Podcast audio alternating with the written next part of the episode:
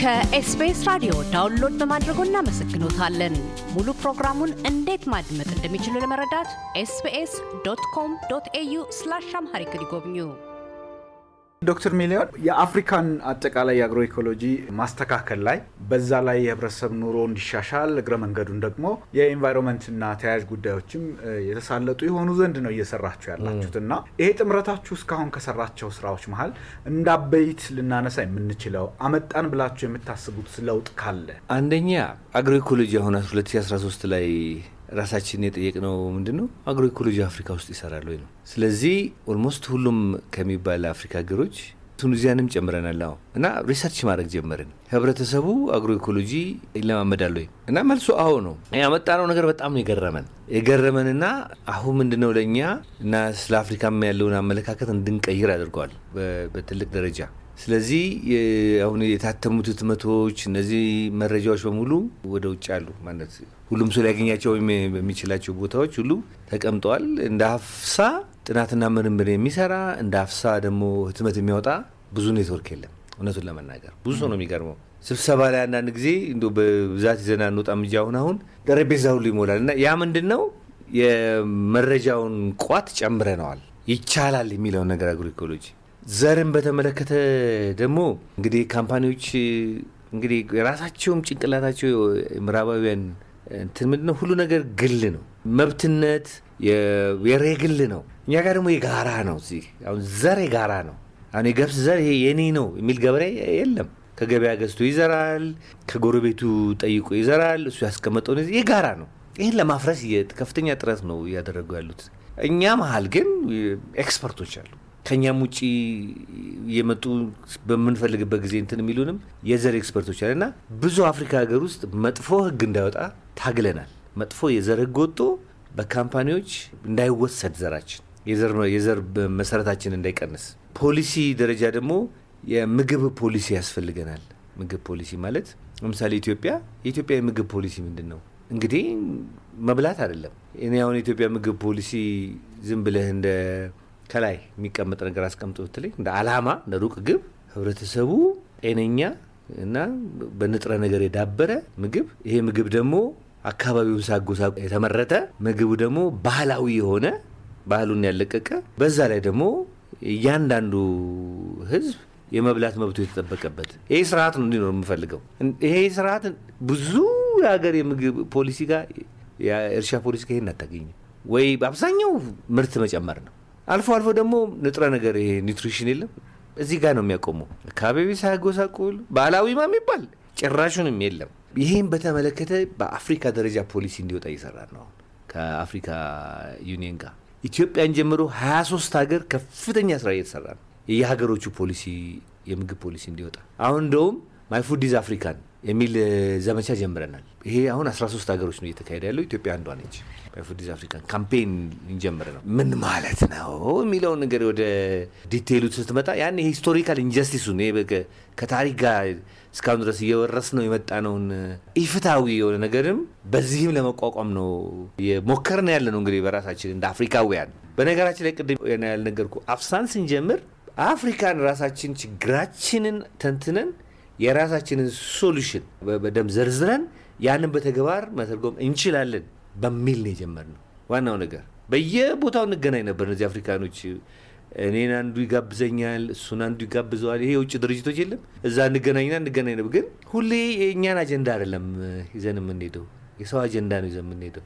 ለምን ዋ የእኛ አጀንዳ ምንድን ነው የሚለውን ነገር እሷና አንጥረን አውጥተን እዛ ላይ ለመታገል ነው አፍሳን ሲናቋቁምም ያቋቋም ነው እና አንዱ የሰራ ነው የፖሊሲውን ስራ ነው ነው የምልህ። አሁን ደግሞ በጣም የሚገርም ሁለት ስራዎች አሉ። አንደኛው ስራ ቢዝነስ አሁን ኢኮኖሚ ኢኮኖሚው እንዴት ነው ወደ agroecology የምናደርገውን ሽግግር የሚያግዘን የሚል ጥያቄ ጠየቅን። ከዛ በኋላ ጤነኛ ማመገብ አምርተው ገንዘብ የሚያገኙ ሰዎች አሉ ወይ? agroecological entrepreneurs ናቸው አሉ ወይ? እሱን ጥናት ሰራን። ለመሆኑ ለእነዚህ service አላቸው ወይ? ብድር ቢፈልጉ ምናምን የሚያቀርብላቸው አለ ወይ? ከዚህ በተጨማሪ ደግሞ ይገናኛሉ፣ እርስ በርስ ይነጋገራሉ ወይ የሚል 17 ሀገር ነው ጥናት ያደረግነው። ያገኘነው ብዙም የሉም። የሚደግፋቸው service ም ብዙም ትንሽ ነው። ፖሊሲ ደረጃ ያላቸው ድጋፍ በጣም ትንሽ ነው። ስለዚህ በሙሉ አመጣናቸው። በሙሉ ሳይሆን ተወካዮቹን ከአንድ ከሰላሳ ምናምን አፍሪካ ሀገር መጡ። በሚገርም ሁኔታ አብዛኞቹ ወጣቶች ናቸው፣ አብዛኞቹ ሴቶች ናቸው። እና እኔ ብዙ ቦታ እንግዲህ እሰበሰባለሁ ብዙ ስብሰባ እና እንደዚህ energy የሚሰጥ ስብሰባ ብዙም አይደለም። በተለይ እየተሰበሰብ ስትሄድ ሰብስበህ ወደ ቤትህ በ plane ስትመለስ ሁሉ ትረሳው ትችላለህ። ይሄ ግን so energetic ወጣቶችና ሴቶች ምናምን ስለሆነ መሰለኝ እና አሁን ቢያንስ ቢያንስ በአምስት ሀገሮች የእነዚህን ማህበራት መመስረት እንፈልጋለን እና ሀገሩ ላይ የፖሊሲ ለውጥ በሚያመጣበት መልኩ የለም ትኩረት እንዲሰጣቸው የማድረግ መልኩ ለምሳሌ አሁን አዲስ አበባ ውስጥ ትምህርት ቤቶች ትምህርት ቤቶች ተማሪዎች መመገብ ተጀምሯል። ምን አይነት ምግብ ነው የሚመገቡት ጥያቄ ብዙ የለም። እስቲ መጀመሪያ ብሉ ነው ጥያቄው። ለምንድን ነው ጤነኛማ ምግብ agroecologically produced የሆነ ምግብ የማይመገቡት? የሚመገቡ ምግብ ደግሞ አካባቢን በሚያጎሳቅል መልኩ ያልተመረተ ምግብ ለምን የማይሆነው? ዝም ብለው ከውጭ የመጣ ምግብ ነው አገራችን የበቀለ ነው question። ስለዚህ እነዚህን ሰዎች ካደራጃቸው፣ ከገበሬዎች ጋር ካስተሳሰርካቸው፣ ከትምህርት ቤት ጋር አስተሳስረን ለትምህርት ቤቶች ልጆቻችን ጤነኛ ምግብ እንዲበሉ ማድረግ ሁሉ እንችላለን። እንግዲህ ለዚህም ደግሞ የፖሊሲ ማዕቀፍ የ management ማዕቀፍ ያስፈልጋል በሚል አሁን ይህን ስራ እየሰራን ነው። የሚገርም አይነት ውጤትም እያየን ነው። ሌላ አሁን አንድ የጨረስነው ስብሰባ አለና አስራ አምስት ሀገሮች ውስጥ healthy soil healthy food የሚባል ጤነኛ አፈር ካለ ጤነኛ ምግብ አለ። የሚገርም ነገር አሁን ሳይንሱ መሬት ውስጥ ያለ ባክቴሪያና ሆድ ሁሉ ውስጥ ያለ ባክቴሪያ communicate ያደርጋሉ ይላል ሳይንሱ። አስራ አምስት አፍሪካ ሀገሮች ውስጥ አስራ አምስት center ኦች ውስጥ ይሄንን ስራ የሚሰሩ አሉ። ይሄ biofertilizer ምናምን የሚባል የተለያየ አፈር ማዳበሪያ መንገድ የሚጠቀሙት የተፈጥሮ ማዳበሪያ አፈር የሚያዳብረው ነው እና እነሱን አስተሳሰርናቸው። ለአንድ ለሁለት ዓመት የኮቪዱ ምናምን ማገናኘት አልቻለም። የእነሱን ደግሞ አሁን ህንድ ውስጥ የተደነቀ ያለ ፕሮጀክት አለ። አንድራ ፕራዴሽ የሚባል ቦታ እዛ አንድ ሚሊዮን የሚደርስ ገበሬ በኬሚካል ማምረት ትቶ ወደዚህ የገቡ ነው። አብዛኛው ደግሞ ሴቶች ከእነሱ ጋር አስተሳስረን አሁን ትልቅ ነገር እየተጀመረ ነው ያለው። አሁን ባለንበት በዚህ በ climate አሁን adaptation የመቋቋም የሚለው አጀንዳ ትልቅ አጀንዳ ነው። በፊት አልነበረም። በፊት mitigation ነበር። አሁን በዚህ ስብሰ adaptation ነው። this is fantastic adaptation method። አሁን እኛ recorded የሆነ ገበሬዎቹ የሚናገሩበት መንገድ አለን። በዚህ ላይ ደግሞ ዩክሬንና ራሽያ ስለተጣሉ አሁን የ artificial የኬሚካል fertilizer ዋጋ ሰማይ ነክቷል። ገበሬው በጣም ጭንቅ ውስጥ ነው ያለው። መንግስት ጭንቅ ውስጥ ነው ያለው። ግን አለ መንገድ አለ። ትኩረት እያጣ ነው እንጂ መንገድ አለ። ስለዚህ መንገድ መኖሩን አሳይተናል። አሁን እንግዲህ ዶክተር ሚሊዮን ዛሬ እዚህ አዲስ አበባ የተገናኘ ነው። ሰሞኑን አንድ ትልቅ ስብሰባ በኢትዮጵያ ውስጥ ለማከናወን በመጣችሁ ጊዜ ነው እና ምንድን ነው ስብሰባው? አላማው፣ ተሰብሳቢዎቹስ እነማን ናቸው? okay እንግዲህ የመጀመሪያ ያልኩ healthy soil healthy food የሚለው ፕሮጀክት ውስጥ ያሉ ማዕከላቸውን ገበሬዎች አሉ እና ላይ እንግዲህ ግብጽ ውስጥ የሚካሄድ ዓለም አቀፍ ስብሰባ አለ COP 27 ይባላል። ያው እንግዲህ ከአንድ እስከ 27 ተያዝ አስዋል እንግዲህ በየአመቱ climate ን በተመለከተ የሚደረገው ስብሰባ እና እዚህ ስብሰባ ላይ የአፍሪካ ዝግጁነት ያስፈልጋል። ግን ባለፈው እንዳየነው በተለይ agroecology የሚለው አጀንዳ አጀንዳቸው አይደለም። አፍሪካኖች ትልቁ ትግል የገጠመን ከአፍሪካኖቹ ነው። ስለዚህ አሁን ወደ 15 ጋዜጠኞች ጋብዘናል። ይሄ agroecological entrepreneurs ያልኩ ይሄ ቢዝነስ እሱን ጋብዘናል። ገበሬዎች ይመጣሉ፣ የአርብቶ አደሮች ይመጣሉ፣ ከየአካዳሚው እንትኖች ሳይንቲስቶችም ይመጣሉ፣ የመንግስት አካላቶች ይመጣሉ። UNFCCC ደግሞ ይሄ የለም climate ለውጡ ጋር የሚሰራው ዋናው እንትንም ይመጣል እና የተለያየ ነው። diverse ነው group ኡ group ኡ መጥቶ በአንድ ላይ መጨረሻ ላይ COP 27 ላይ የምናቀርበውን አጀንዳ ለመቅረጽ ነው። እንደ አፍሪካ ማለት ነው። እንደ አፍሪካ civil society ም በተሻለ መጠን ደግሞ መንግስትም እንዲገዛው ማድረግ ነው። ከዚህ በፊት እኛ አስር ተወካዮች አሉን። አሁን ግን እዚህ ከሚመጡትም ሁሉ እዛ የሚሄዱ አሉ።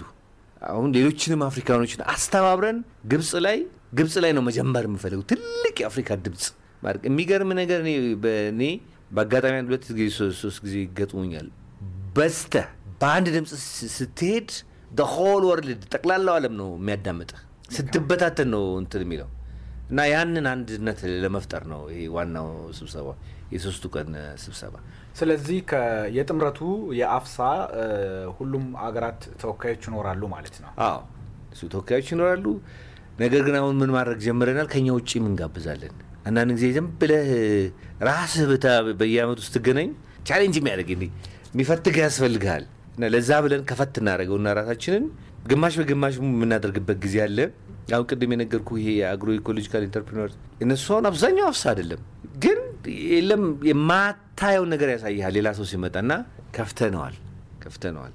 መልካም እንግዲህ ዶክተር ሚሊዮን ለመጨረሻም እንደ ማጠቃለያም ጥያቄ ይሆነናል እና እንግዲህ ከዚህ በፊት ከአፍሳ በፊት በርከት ያሉ ስራዎችን ሲሰሩ ነበር። እርስዎ በተለየ ደግሞ መልካ ላይ ብዙ መልካ የሚባል ግብረሰናይ ድርጅት ኢትዮጵያ ውስጥ በርካታ ስራዎችን ሰርቷል እና እንደው ለማስታወስ ያክል እዛ የነበረውትን ቆይታ አመሰራረቱንና የሰራቸውን ስራዎች አጠር አድርገው ገልጸውልን እንሰነባበት። እኔ environmental እንትን አስተማሪ ሆኜ ነው የጀመርኩት። ከዛ ኢትዮጵያ Heritage Trust ችግኝ በመትከል አስተባብር ነበር እንጦጦ ተራራ ላይ። አሁን በጣም ደስ የሚለው ነገር ጥሩ ሆኗል። ከዛ Institute for Sustainable Development የሚባል ጋር ነበር። በኋላ መልካን እንግዲህ ከጓደኞች ጋር ሆነን የጀመርነው ያው ብቻዬን ነበርኩ። በኋላ እኔ ስለቅ ወደ ሀምሳ staff ሆኖ ነበር ኢትዮጵያ ውስጥ ነው የምሰራው። ግን መልካም በብዙም መልኩ ኢትዮጵያ ውስጥ ያኔም ከሚገኙት ድርጅቶች አሁን አፍሪካ ላይ ነው የምሰራው። አፍሪካ ካሉትም ጋር ለየት የሚልባቸው አንዳንድ ነገሮች አሉ። አንደኛ ባህል መሰረቱ ነው። ባህል ባህል ሲባል ደግሞ ይሄ ሰርግ፣ ጋብቻ፣ ምግብ ምናምን አይደለም። እሱም ብቻም አይደለም። ከመሬት ጋር የተያያዘ ከሰው እምነት ጋር የተያያዘ fundamental ነው። ስሩ ያለው ባህል የለም core ኡ እሱን ነው እሱን ነው ይዘን የተነሳ ነው። የአፍሪካም ውስጥም የትም ሁለት biosphere reserve ን ማን biosphere reserve በዩኔስኮ እንዲመዘገብ ያደረገ አገር በቀል ድርጅት አላቅም። ለመልካም ሁለት አስመዝግበናል። አሁን ምንድን ያስመዘገብናቸው ሸካ እና መጃንግን ነው። አሁን አኖሰሌን የሚባል ትልቅ ደን አለ ሊባቡር ውስጥ። በጋምቤላ በኩልም አንድ ትልቅ ደን አለ። እሱንም የማስመዝገብ ጥረት እያደረገ ነው መልካም። ሁለተኛና በጣም በጣም ትልቁ ስራ የመልካ ይሄ ወጣቶች ላይ ሲሰራ የነበረው ነው። ሰኚ ይባላል። ፕሮግራሙን ከተለያየ ቦታ ነው ዲዛይን አድርጌ እንትን መጨረሻ እንትን ያደረኩት ግን በዛ ፕሮግራም ከመቶ ሺህ በላይ ወጣት ተሳትፏል። ግን ደን ውስጥ የገቡት ምንድን ነው የሚደረገው? ደን ውስጥ ይገባሉ።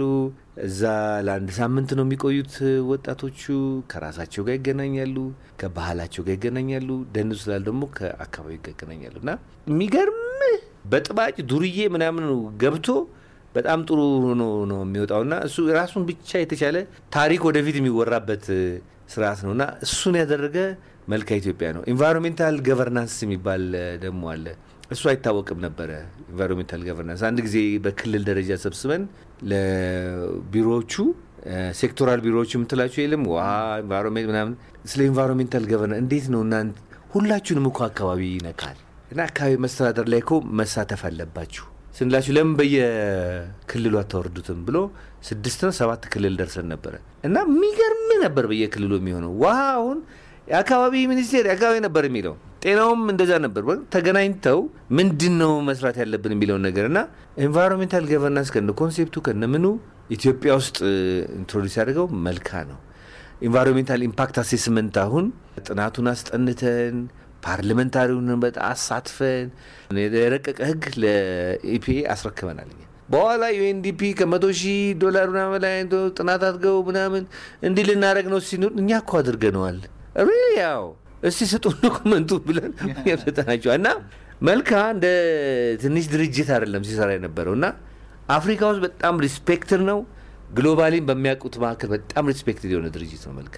በጣም በጣም ነው የማመሰግነው ዶክተር ሚሊዮን በላይ ሰሞኑን ያሸነፉትን የሮድስ ዩኒቨርሲቲ distinguished alumni award መነሻ በማድረግና እዚህ አዲስ አበባ ውስጥ ሰሞኑን የሚከናወነውን ታላቅ ስብሰባ ምክንያት አድርገን ቆይታ አድርገናል። እንግዲህ እርስዎ የ Alliance for Food Sovereignty in Africa መሪ እንደመሆኖ በሀምሳ ሀገራት ይሄ ጥምረት የሚያደርገውን እንቅስቃሴ ለመነጋገር ሞክረናል። በርከት ያሉ ስራዎችን የሰሩት ያለን ጊዜ ውስን ሆነና እዚህ ላይ እናበቃለን። ለነበረን ቆይታ በኤስቢኤስ አውስትራሊያ ራዲዮ አድማጮች ስም እጅግ አድርጌ አመሰግናለሁ። እንግዲህ በሌላ ጊዜ ደግሞ ሌሎች አይነት ስራዎችንና እንቅስቃሴዎችን መነሻ አድርገን የምንገናኝ ይሆናል ብዬ ተስፋ አድርጋለሁ። ለአሁኑ ለነበረን ቆይታ እጅግ እጅግ አድርጌ አመሰግናለሁ። እኔም ስለጋበዛችሁኝ በጣም በጣም ነው የማመሰግነው። በተጠየቁበት ጊዜ ወደፊትም የተጠየቁትን መረጃ ለመስጠት በጣም ደስተኛ ነኝ። እያደመጡ የነበረው የኤስቢኤስ አማርኛ ፕሮግራምን ነበር። የፕሮግራሙን ቀጥታ ስርጭት ሰኞና አርብ ምሽቶች ያድምጡ። እንዲሁም ድረገጻችንን በመጎብኘት on demand እና በኤስቢኤስ ራዲዮ ሞባይል app ማድመጥ ይችላሉ። ድረገጻችንን ኤስቢኤስ ዶት ኮም ዶት ኤዩ አምሃሪክን ይጎብኙ።